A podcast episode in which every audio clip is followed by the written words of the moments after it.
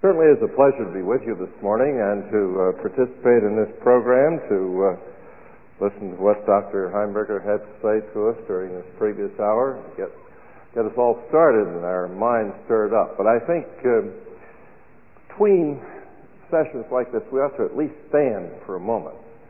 Uh, why don't you stand and uh, take a deep breath or two and do a little bouncing there? Might do you some good. And stretch a bit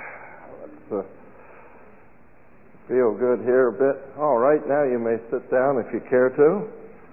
Stand up if you care to. That's all right too. I once had a student who went around uh, the classroom going like this, walking around. And he said uh, you had to do that to keep awake. It wasn't only in my class; it was in everybody's class. but uh, if you're that type, you just go ahead. Now, for years, when I was a pastor, before I went into teaching or counseling or any of the rest of it, I used to attend these mental health meetings that were put on for pastors by various uh, societies or hospitals or organizations at which psychiatrists and psychologists met with pastors from the community and talked to pastors. The pastors always listened, the psychiatrists always talked. It was never the other way around, and that uh, troubled me a little bit that the data flow was so one sided. I therefore appreciate the opportunity as a minister of the Word to come to a gathering of medical personnel and to speak to you rather than merely to be on the other side of the fence. And I want to thank you for that opportunity and uh, try to take advantage of it while we're here the little while that we have together. We were told very frequently by these uh, mental health people, they called themselves, that the pastor was a gatekeeper. That was the great word that kept coming out all the time. That is, he was one of those who first saw people with problems, and the statistics still indicate that's true in many instances.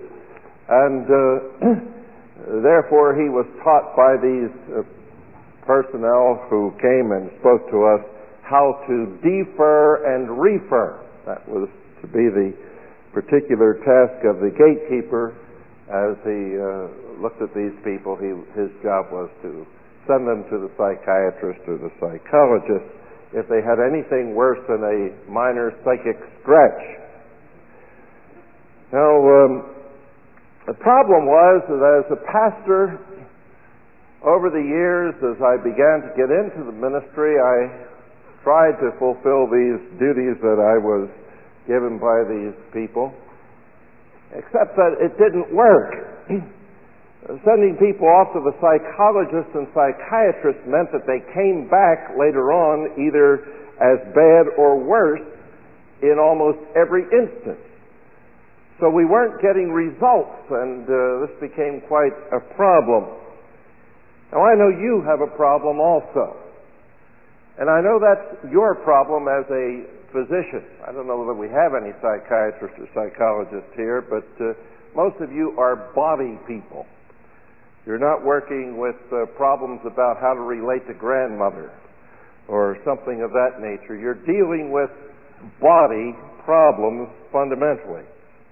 And so you have uh, much the same problem that I had as a pastor when you realize that you have to send people off very frequently to someone to get help. Many physicians that I have as friends have spoken to me about this problem. I've read the literature, and the literature in some places says up to 50%, other literature 60 to 70% of the persons that a physician sees really uh, have no organic problem or no organically based problem and really shouldn't be there, that their problems are psychosomatic or whatever you want to call it. And uh, uh, the difficulty is, is that you've got to do something for those people. Now, many physicians, of course, give them some kind of a a pill or some kind of a prescription for something or other that might uh, make them happier and send them off that way. People wouldn't be happy if you didn't do something for them, we're told. And so this is one of the reasons for the terrible over medication that's going on in our time. But uh, when you send people off to psychologists or psychiatrists uh, in this situation, again, you still have the problem. They come back, either as bad or worse as before in many instances. Well, you might take the weed or cross approach up in Vermont and Maine. Those fellows, it was problem-oriented medicine, but I've been through all that stuff, and it looks so complex and so complicated that I guess most people don't get very uh, heavily tied into that. And again, it's not biblically oriented, even though they're trying to look at the whole person and trying to do the job. It, it just doesn't quite do it for the average physician who has to handle these difficulties? Well, then you say, I'll try counseling myself. Some of you have tried counseling people. You're Christians, you know that their real problem is that they need to get certain things squared away with the Lord and with their family members, their boss, or their job, or their responsibilities in life, or whatever it may be. And so you, you try doing counseling when you realize that this is what these people need. But then that creates a new problem. You have too little time to do the adequate job. It destroys your own family if you stay late night after night, uh, extending your time working with such people and taking extra time out, and uh, so you create new and worse problems than you are faced with to begin with. And you know that uh, if you really do do the job of counseling, whereas you might see a person for 10 or 15 minutes or even less in many instances, uh, I'm I read in literature that five to ten minutes is the average uh, office visit with a with a physician. You being Christians probably spend a little more time with people, but let's say it's 15 minutes each person you spend, the average time you spend with the person. You can't do much counseling, plus all the body work you're going to have to do in that period of time. So uh, here you are frustrated again. Uh, counseling takes time. Well, if you give them that kind of time, then you're going to have to charge them these exorbitant fees in order to keep your your uh, salary level up to where it belongs because you'll see far less people. So here you are in this kind of dilemma again. What are you going to do? Well, you refer and you have problems. You know, if you've read uh, uh Medical World News, uh, that the the difficulties with psychiatry and psychology are very evident. It first came out there, it came out other places later on, but uh, you know about the experiment for about of about uh, 10 years ago when one of these psychiatrists thought he would check out his fellows and their ability to diagnose problems. So he sent 12 persons, and I hope the uh, next statement is accurate, as sane as you or I, into 12 of this nation's leading mental institutions. Now, when they entered those mental institutions, they uh, lied only about one thing. They said, uh, uh, I hallucinated. They didn't act in any strange way. They didn't tell any other lies. Any other questions they were asked, they tried to answer, answer factually. And uh, in these 12 instances, uh, how many times do you suspect that they were declared to have serious mental illnesses. Would you believe in half of those instances? Well, you'd be wrong. Would you believe in three fourths of those instances? You'd still be wrong. In 12 out of 12 instances, these persons were labeled with either schizophrenia in 11 cases or in the 12th case, manic depressive was the label gummed on the file not much better. Now, these serious labels put on people's files then follow them throughout the rest of their lives. Uh, and yet, in all cases, 12 out of 12 in this instance, the, uh, the diagnosis was absolutely false.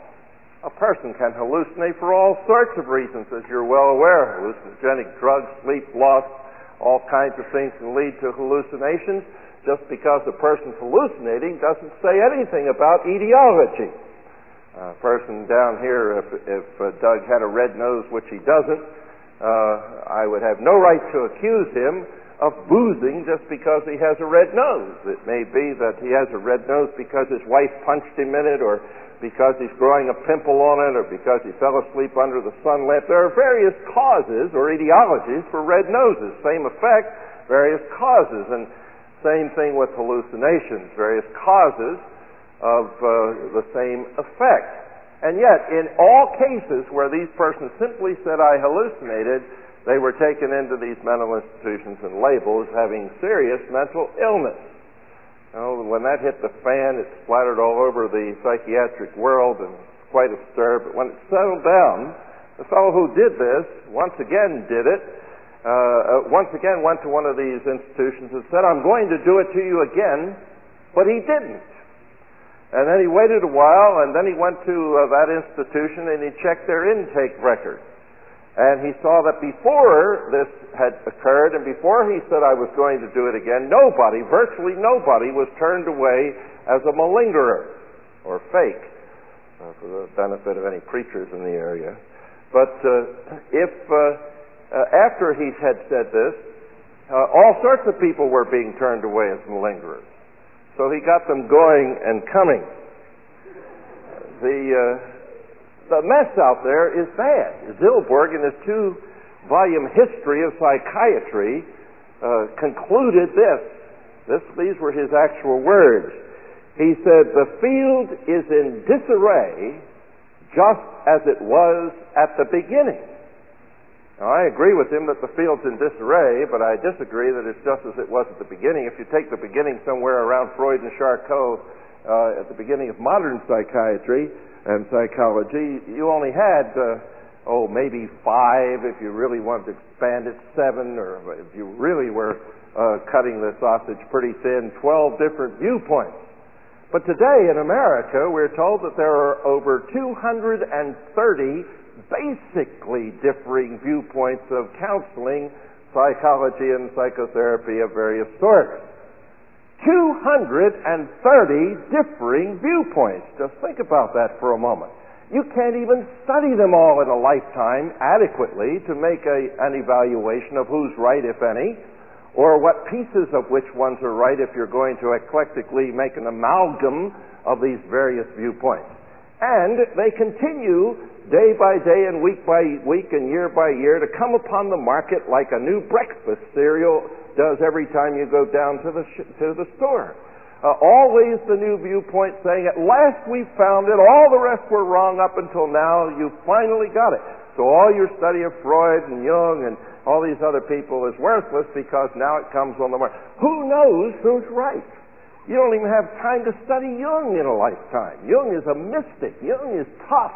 Jung has the animus and the anima. He has the collective unconscious. He's got all these mystical archetypes that go back to, to the uh, early days of man's history. Why, just to even begin to understand Jung's viewpoint, let alone evaluate it, is a tremendous task. And then there's Freudianism of all the types. The old Freudianism of Freud's early days, later Freud, uh, then there's the business of Neo-Freudianism, which emphasizes the ego rather than the id, and uh, you've got it in all its strange manifestations, such as Eric Berne presented in uh, I'm Okay, You're Okay through his uh, uh, follower Harris and so forth, and that whole field of, of Freudianism and Neo-Freudianism and all the things that grow out of that. Then you've got the third force fellows who are more dominant today than the behaviorists or than Freudians and uh, these other people who uh, have just filled our country with this idea of self-love and self-esteem and self-worth. And practically every book that comes off of the, the uh, press today, even by Christians, uh, purports to, to see in the Bible this great teaching of self-worth and self-love and self-esteem that we must bolster in every human being uh, something we never saw and something we condemned for many centuries in the Christian church, but now we've been brainwashed into believing that this is true. Even our hymns are being changed so that we no longer sing hymns that say anything about worms. And uh, the whole business just continues to change and change and change, and we go from one thing to the next. But there's nothing solid, no consensus. Now, uh, psychologists and psychiatrists who were, were the leading lights in our country first met together, the first time they could ever even get together, about three years ago in Phoenix. And when they got together, Time magazine reported that there was only one conclusion out of that meeting that nobody agreed about anything. And that was exactly true. Uh, I was on a jury just recently, this last year, as a matter of fact, and uh, we had a psychiatrist testify in the case that we were uh, following. And it was interesting when the uh, district attorney asked the psychiatrist, Richard Rappaport, who is a forensic psychiatrist from San Diego and does this thing regularly all the time for, uh, let's see, what did he get? He told us, I think, she asked him, I think, to make it sound bad. He got something like 500 bucks for appearing for five minutes the jury case each time. Of course, he has to sit around a while waiting for it to be brought in, but it's pretty good for a uh, hour's work or so. and uh, he uh, he was asked by the district attorney, assistant district attorney, do psychiatrists agree on anything? And under oath he said, no. And that was exactly the honest answer that a man would have to give under those circumstances because either ignorance or arrogance alone could make anyone in this field today say, this is what's right. This is what's correct. He'd either be ignorant of all the varieties of viewpoints and the lack of consensus, or he'd be so arrogant as to say, I know which one is right. I am sure that Freud is right. I am sure that Jung is right. I'm sure that Rogers is right. Or I am sure that this combination of particular individuals is correct. Uh, pure arrogance. The only way in this confusion uh, which Rogers himself said was a mess. The whole field is a mess, he said. Uh, instead of in disarray, but it's the same idea.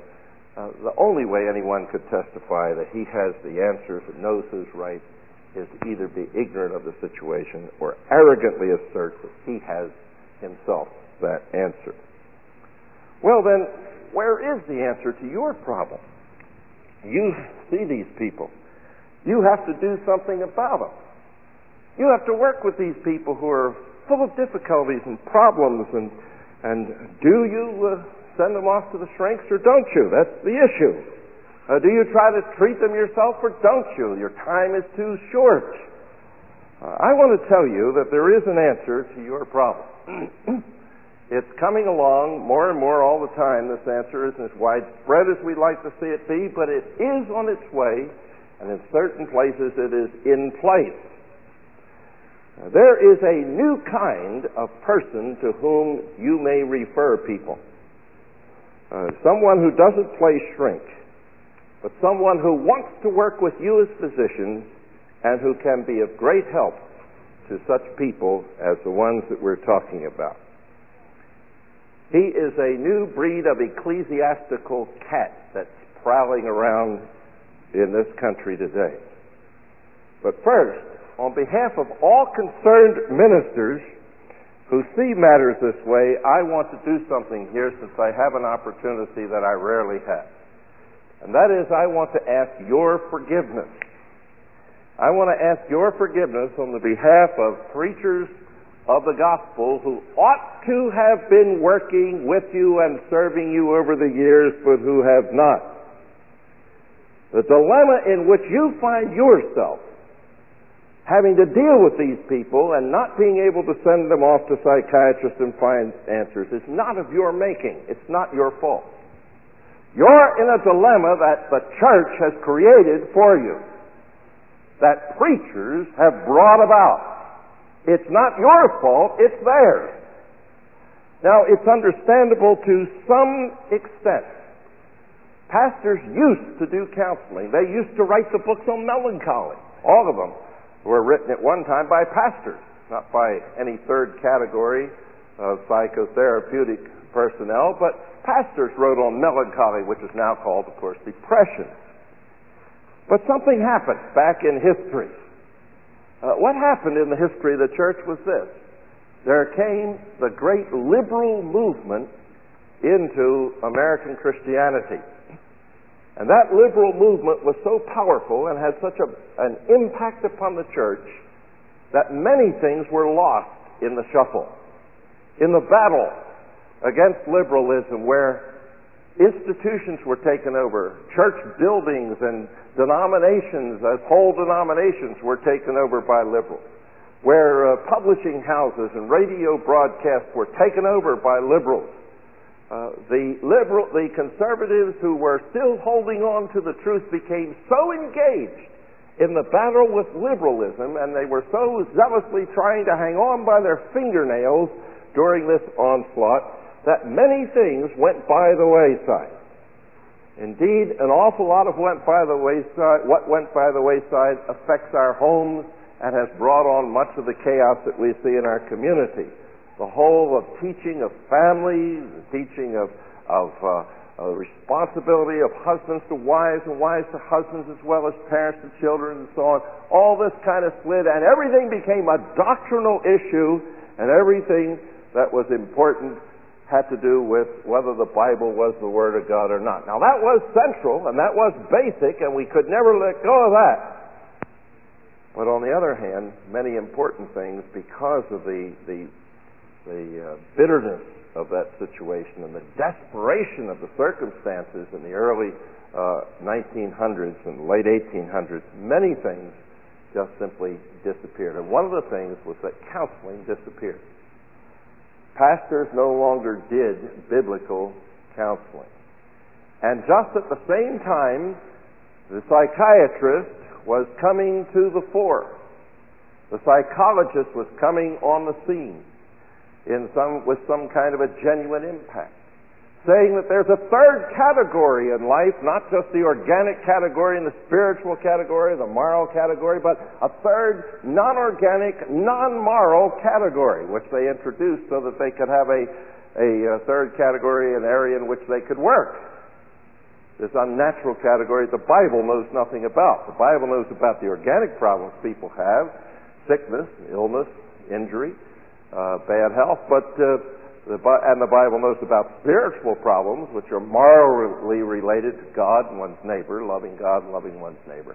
The Bible knows nothing about this third category, this so-called mental illness category, where a non-organic bug of some sort gets in and creates a non-organic problem which has to be treat, treated uh, non-organically under a medical aegis, so there's nothing medical about telling you how to live with grandmother.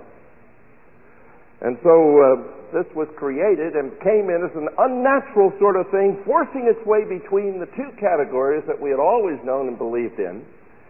And many pastors were glad to have it so because they were exhausted from the battle. They were in storefronts trying to make a comeback. They were uh, in bad shape, uh, materially and physically and as far as time goes and uh, everything else. And they were glad to have somebody else take over their work. And so they let it go. And the problem grew. And you today are faced with it. But all the while, there was an answer, a better answer to the problems that people have that are not organic or not organically based. And that answer was buried you see, the reason why there's no consensus in this field of counseling is because the one book that could have brought consensus was early on rejected and laughed at by these people. And so they said, we can bring love, joy, peace, self-control, all these desirable characteristics to people in another way. The Bible had said this is the fruit of the Spirit. The Bible had said, God had said through His Word that I am the one who brings those qualities of life into a person's experience. And I bring it into their experience through faith in Jesus Christ as that individual now appropriates the Word and as the Spirit of God enables him to fulfill that Word in daily living. I am the one who does that. But others were coming along saying, no, we can do that without the Word, without the Spirit, without God, without the church, without any of these things, by Freudianism, by Rogerianism, by behaviorism, Skinnerianism, by uh, something else. And so competitively, these organizations and these viewpoints set themselves up over against the church. And many Christians now realizing, Bible believing Christians, realizing that there was a need to help people in these areas, began to take training. But the trouble was that the training was training by these people who were opposed to God's way, who were in competition with God. Now, many of you may not realize that this is competition to God. I don't know what you call it. That's all I can call it. If, if I set up a store on one corner and I sell red rubber, I mean uh, black rubber tires that uh, go on an automobile, and three other people set up on the other three corners shops that sell rubber tires, I call that competition. We're claiming that we can do the same thing. We're trying to get the same people for the same purpose. Well, here is God saying, I can give you love, joy, peace, self-control, all these qualities through my spirit by my word. Here are other people saying, no, we can bring happiness, we can bring love, joy, peace, all these things, self-control. We can bring all these qualities in life without the word and the spirit. I don't know what you call it. I call it competition. They've set up over against God saying we can do it. We can do just as good a job or better. Most of them say better. In a different way. And I don't know how you can integrate those two things. There's no way I know it. They can be integrated. As a matter of fact, if the Bible, the Old Testament, teaches us anything at all, it teaches us that God doesn't bless his competition. And so I don't believe that you can have it both ways. I think you're going to have to choose. But there it lay buried in the Word of God. The idea that there were answers, that God could bring these kinds of qualities of life to people and to their lives. And Christians went off to all kinds of pagans and studied with them. And then tried to integrate these competitive viewpoints. Brought them back as uh, Christian psychologists, Christian psychiatrists, Christian counselors back into the church. And what they did was to hold their Christianity, which they, in many cases, perhaps most cases, genuinely believed and were saved through, held that in one hand, but held their therapeutic method in the other hand, and the right hand didn't know what the left hand was doing. The two never were brought together. They didn't think presuppositionally. They didn't see contradictions. They didn't see any kind of a uh, a com- competitive situation existing here. They said, on the one hand, I go to church and I'm a Christian here and I try to live that way in my community. On the other hand, this is my job and I will give them Freud and Rogers and all these people with a little prayer and a little Bible mixed in. And you see, they could see integration taking place very simply because these people had PhDs in psychiatry and psychology or MDs in psychiatry or whatever it may have been, but they had these kinds of backgrounds, but they only had a Sunday school degree in Bible. And then when you put a Sunday school degree together with a PhD or MD or something like that, which one is going to take over? Well, obviously the Bible's going to be bent to fit the other degree, and that's what's happened. And our seminaries, lazy as they are and always interested in accreditation, brought in these people rather than theologically trained people and exegetically trained people who knew the Word in depth, brought them in and brought them to teach ministers what counseling was all about. So what did they teach? They taught ministers, you're gatekeepers. Ministers, you learn to, must learn how to refer and defer to the psychiatrists, the Christian psychiatrists now, who have hung up their shingles outside and who are in competition to the church. And so again, even in Bible believing circles, the Bible was laid aside, and psychiatry now is inside the church, under the tent. Its nose, its body, its hoofs, its tail. They're all under the tent inside the church today. But, long overdue, let me tell you that something else has been happening over the last 15 years or so. A new breed of ecclesiastical cat, I said, is now prowling about. This cat is somebody who says, no, we cannot turn to the pagans out there to find the answers to people's problems and determine what He has said must be done about them. And we must develop a methodology that is not borrowed from the pagans, but a methodology that fits both the presuppositions of what is wrong with the human being and the presuppositions that the Bible gives us of what must be done about what is wrong. A methodology that grows out of and is appropriate to those basic presuppositions at every point. And those ecclesiastical people are available more and more on the scene today.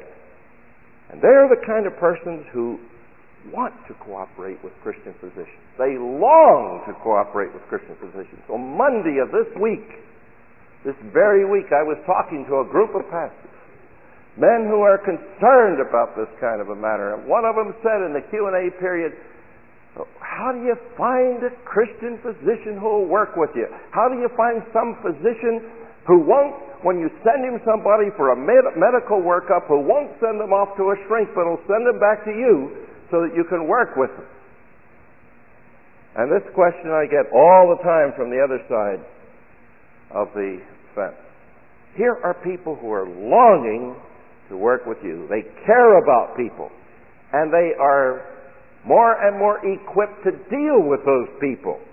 There are all sorts of training institutions in this country today, well over 30 institutions in this country alone that are turning out pastors regularly trained to do truly biblical counseling in a sophisticated way.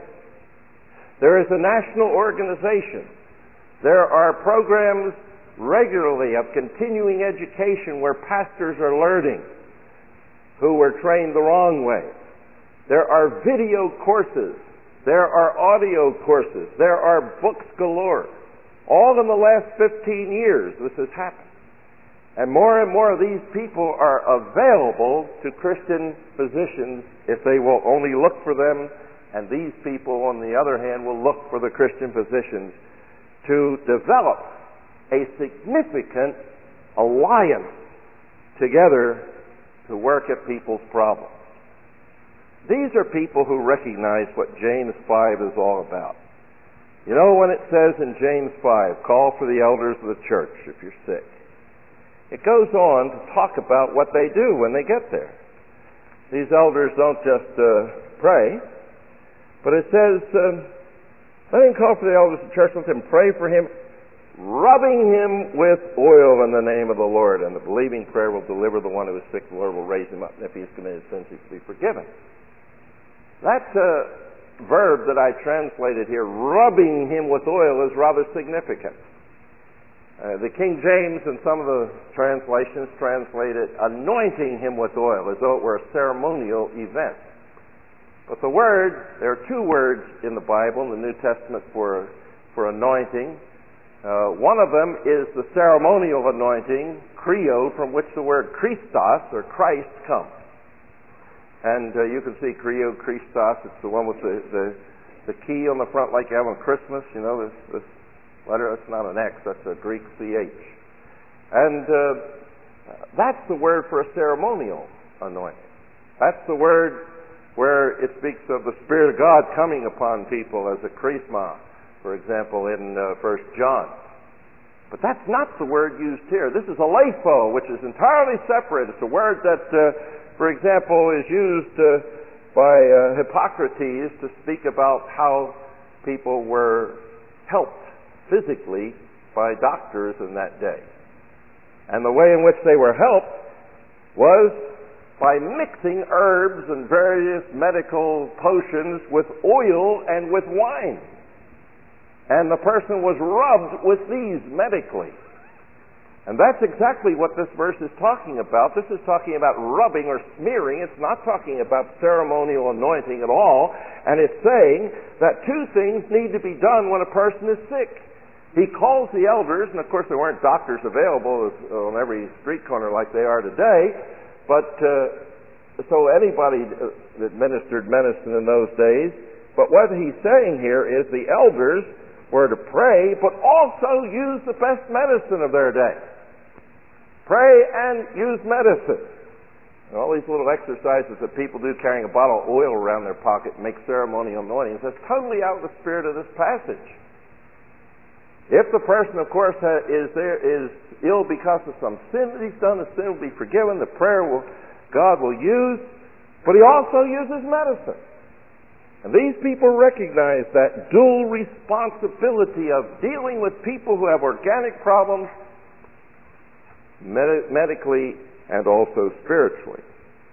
And even the many people, of course, who don't have organic problems or organically based problems that may have an organic manifestation to them but not an organic etiology, these people also need to be dealt with this way. So here are men who want to work with physicians, who are trained to do so, or getting trained to do so, and who use a biblical method. Now, when is it you might want to work with such men and refer some men to them who might take some people to them, some patients to them who might take a great deal of your time and you still can't do the job adequately? Well, when medicine won't work or shouldn't be given is one time to think about that. A brief check by you of some of the attitudes of some of those people, their life problems, and so on might indicate that the source of the difficulty is not something that you ought to be handling, but it is something that one of these kinds of people ought to be dealing with. To prescribe tranquilizers, as so often is done, I'm sure not by people here, to deal with marriage problems is the wrong solution and it's bad practice. Not the way to deal with marriage problems. Tranquilizers don't resolve marriage problems. They only make people incapable of dealing adequately with marriage problems because if they work, they take away initiative to deal with. Generally complaining or self-pitying persons are persons that you ought to think twice about. Do they need to go to somebody who could really face them up with their responsibilities before God and their neighbor in life? Depressed and suicidal persons need to be dealt with by somebody who's going to take the time. Antidepressants are not the answer to depression, but getting one's life squared away so that he or she, and more frequently she, as you realize, uh, or women and preachers are the ones who get depressed, as statistics show more than anybody else, because they're the ones who have to assume their own responsibilities and see that they fulfill them you don't have some boss saying, get it done by 4 o'clock or you're fired. Well, these people need help in disciplining their lives and not following their feelings, but following their responsibilities before God and their neighbor. And, for example, at our counseling training center, we have five of them now, but the ones that we've been operating for 17 and a half years or so, uh, these centers, we have hundreds of depressed people come in, and we get them dealt with quickly and it lasts. Like in uh, four to six weeks, we have these people functioning uh, not only out of the depression in a week or two, but functioning as they ought to be functioning, and they stay in that condition rather than falling back to it again. Concerned homosexuals and lesbians. Uh, there are no, no pills you've got to deal with those problems, and uh, uh, but there are people who can deal with them. And the scriptures say in 1 Corinthians 6 9, such were, speaking of some of those Corinthians, some of you, but you no longer are. The rest of the passage goes on to say in other words. And there are ways of dealing with those people. But that takes some time and it takes a biblical approach to do that. And the person often has to be convinced because he's bought a lot of propaganda that he was genetically uh, built that way or something else. Persons acting in bizarre manners who are not on drugs uh, and, and who show no other indications of an organic difficulty might need some help too from these kinds of pastors. Bitter, resentful people, fearful, anxious, worried persons. Some of your ulcer patients may also need some counseling, not just medical treatment. How they get that way, and are they going to uh, continue that kind of a lifestyle? Some of your colitis patients may need that kind of help. How they get that way, and is their lifestyle involved in it? Persons concerned about death and dying or the meaning of life. Sure, you can give them some initial ideas in the few minutes you have with them when you're trying to do something with them medically, but hey, look, they need a, a much deeper treatment than that. They need somebody to sit down and go through many of the aspects of their lifestyles and their thinking. They need somebody who can take that time. Persons troubled about their families, about their marriage, their children, divorces, you can often be the one who can encourage them to get the right kind of help. Persons who are going through tragedies and stress, you can't be the support they need and the encouragement uh, adequately for them during this period of time, though you may see it and you may want to do it, and though you may pray for them, and though you may give them a word or two, uh, when you have so much else to do or your own family will soon be going through some kind of a tragedy or a stress because of the time you spend away. And this is a problem with many Christian physicians, I find, that their own families are neglected because they care very much about their their patients and they want to spend more time with them than they really can or should and they don't do the job at home and they don't do the job at work and nothing gets done properly. They spread themselves too thin. I find physicians sometimes wanting to get into the ministry because they want to do the job more adequately. Well, some of those men ought to belong there, others don't belong there. Uh, but wherever you are is where you ought to be doing the job properly, where you are. In general, I'd say that uh, anyone who needs to deal with values, attitudes, or behavior change is somebody who needs to be referred to a biblical counselor. And I believe that Today, more and more, you're going to find those people available in your community. It may not be directly in your community. It may be three communities over, but it's worth the trip. It's worth the trip. We have people come down, for example, from Los Angeles to San Diego because it's worth the trip. It's a two and a half hour trip for many of them, but it's worth the trip. We have people who come from uh, various parts of uh, of uh, Pennsylvania or uh, somewhere over in uh, West Virginia or Virginia who come up to Pennsylvania to Philadelphia, which is on one edge of Pennsylvania, obviously, and uh, it's worth the six-hour trip sometimes that they take getting up there. Because to find the right person who knows how to deal with your problems in the right way is going to solve an awful lot of difficulty in your life, both spiritually and the organic implications that grow out of that spiritual problem. So I'm suggesting today that these people are out there, available and ready, more and more on the scene.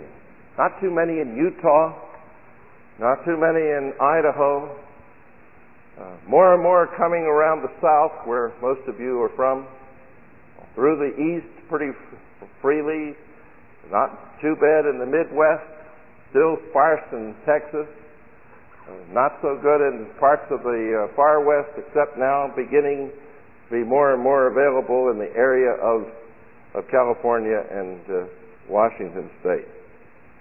But coming, more and more available. And there's a network of these people in a national organization called the National Association of Nouthetic Counselors. Word nouthetic is just simply a Greek word from the New Testament that means to counsel people it means uh, to counsel in the three elements in it, so that's why the word's brought over, because there's no English word that really approximates it.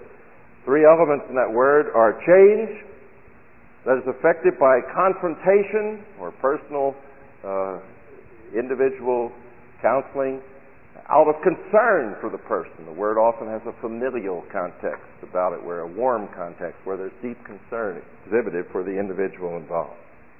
So what I'm saying today is Find those people. And if you have problems finding them, let me know. You can get my address from Ed, or Ed himself can let you know where a lot of those kinds of people are. They are available probably within striking distance of where most of you are. Now, what else can be done in this topic? I've been given uh, uh, an hour to talk about the physician, the pastor, psychotherapy, and counseling. That's a really neat topic. It covers everything in the world. But uh, what else can be done? Just one other thought before I quit. The Bible doesn't deal so directly with medicine as it does with lifestyle. Medicine is mentioned, it's commended. The physician is not looked down upon in the Bible only so often as he gets in the way of something else. If, if a physician is trusted in instead of God, or if a physician is, is involved in some kind of incantation or something that's pagan, instead of going God's way, he is looked down upon the scriptures, of course. But the Bible doesn't deal so directly with medicine as it does with lifestyle. But it does have some direct data on medicine. Those, by every physician, ought to be known, those data. And many physicians aren't aware of what the Bible has to say about medicine. For example, the little passage that I looked at today may have not been terribly uh, well focused in some of your minds. Well, there are other passages in Proverbs and elsewhere that have some direct bearing upon the question of medicine that you ought to know about well. And probably if you were closer to some theologians concerned about this matter, they could help you to get some of those data uh, up onto the table where you could work with them a little bit more fully. But the Bible also definitely does give us principles and presuppositions related to ethics in medicine. And this, of course, is the topic of all this, but uh, I wasn't given an ethics topic, so I'm just sort of bunging this in at the end uh, because to keep in, in the spirit of things here a little bit. If you want to find presuppositions and principles for ethics in anything, you've got to go to the Scriptures. You've got to go to the Scriptures because uh, if you look at the ethical textbooks that exist, in the world. And the kind of thing that uh, we were just hearing about here from Doug earlier, you begin to see the total confusion about ethics. Does each individual decide what he's going to do? Are there norms? Is there natural, some kind of natural uh, theology that, or natural uh, reason or something of that sort in society where we all have certain things we all agree upon? The, the confusion is, is horrendous out there in the field of ethics. And until you come to realize that God is the one who sets the norms, and God is the one who gives us the principles and the practices, and God in His Word is the one who's going to tell us what a human being ought to look like. Until you come to that place, you're stuck.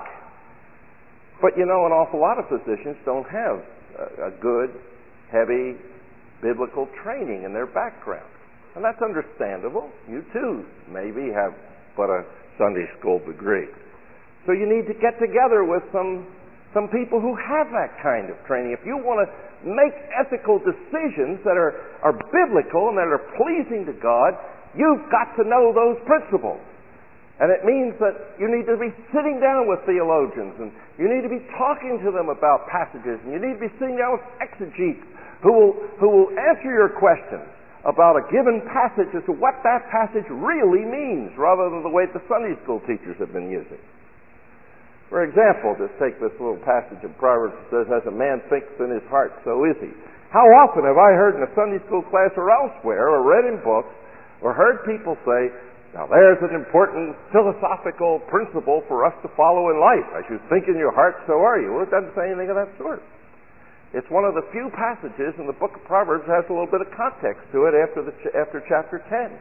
And it's talking about going to eat with a man who serves a meal to you and he's, he's got more pork chops uh, on the plate than you can eat uh, if you're only allotted one at a time. And uh, it, so he says to you, Would you like a second one? But the whole time he's thinking in his mind, I hope he doesn't take it, that pig, because I want that for supper tomorrow night. I want that pork chop myself. And uh, what he's thinking in his heart is, is what's, what's really uh, you need to take consi- into consideration is what the passage says, not what he says from his lips. So, you know, just let that uh, take care of you next time you're eating at, at a meal. But it has nothing to do uh, with philosophy of life because it isn't teaching that. It, it's the philosophy of eating. That's what it is. But uh, it's also necessary, therefore, for the theolo- for theologians and Christian physicians to work together to determine what the biblical data are and how they apply to the medical data. On the one side, you've got people who can produce something uh, in the way of medical data or organic data, their analysis of the body or the problem or the situation. On the other hand, you got somebody who, who can produce exegetical data. And we need to bring those together. Too often we have people with, with uh, organic data who don't know the biblical side well enough, or people who have the biblical side who don't know the organic side well enough. And what we need is a fruitful union at that point if we want to get really get some ethics moving here. That'll help both the pastor and will help also the physician. And, and that's why I'd like to see real opportunities over the years to come for physicians and uh, who are solid Christian people and, and theologians and exegetes who are solid in their fields to meet together and iron out some of these things. We get too many of these books and, and so on where either one or the other is trying to do the job with and don't, doesn't recognize the data in the other field. Uh, casuistry will be the outcome. That's what you were talking about here earlier. Casuistry has a bad name, but it's a good thing. It only has a bad name because of the way it was carried on in the medieval days. But casuistry simply means the application of biblical principles to life situations, just as Doug was telling us. And that's what we've got to get down to. To understand what the scriptures really say, understand what the circumstances are, and put these together in a way that grows out of our biblical presuppositions, that grow, ways that grow out of our biblical presuppositions according to our biblical principles and practices. So I'm calling today for a fruitful relationship, a meaningful, significant relationship between theologians and physicians. And may God grant that the day will come when we'll see that. That's my hope and my prayer.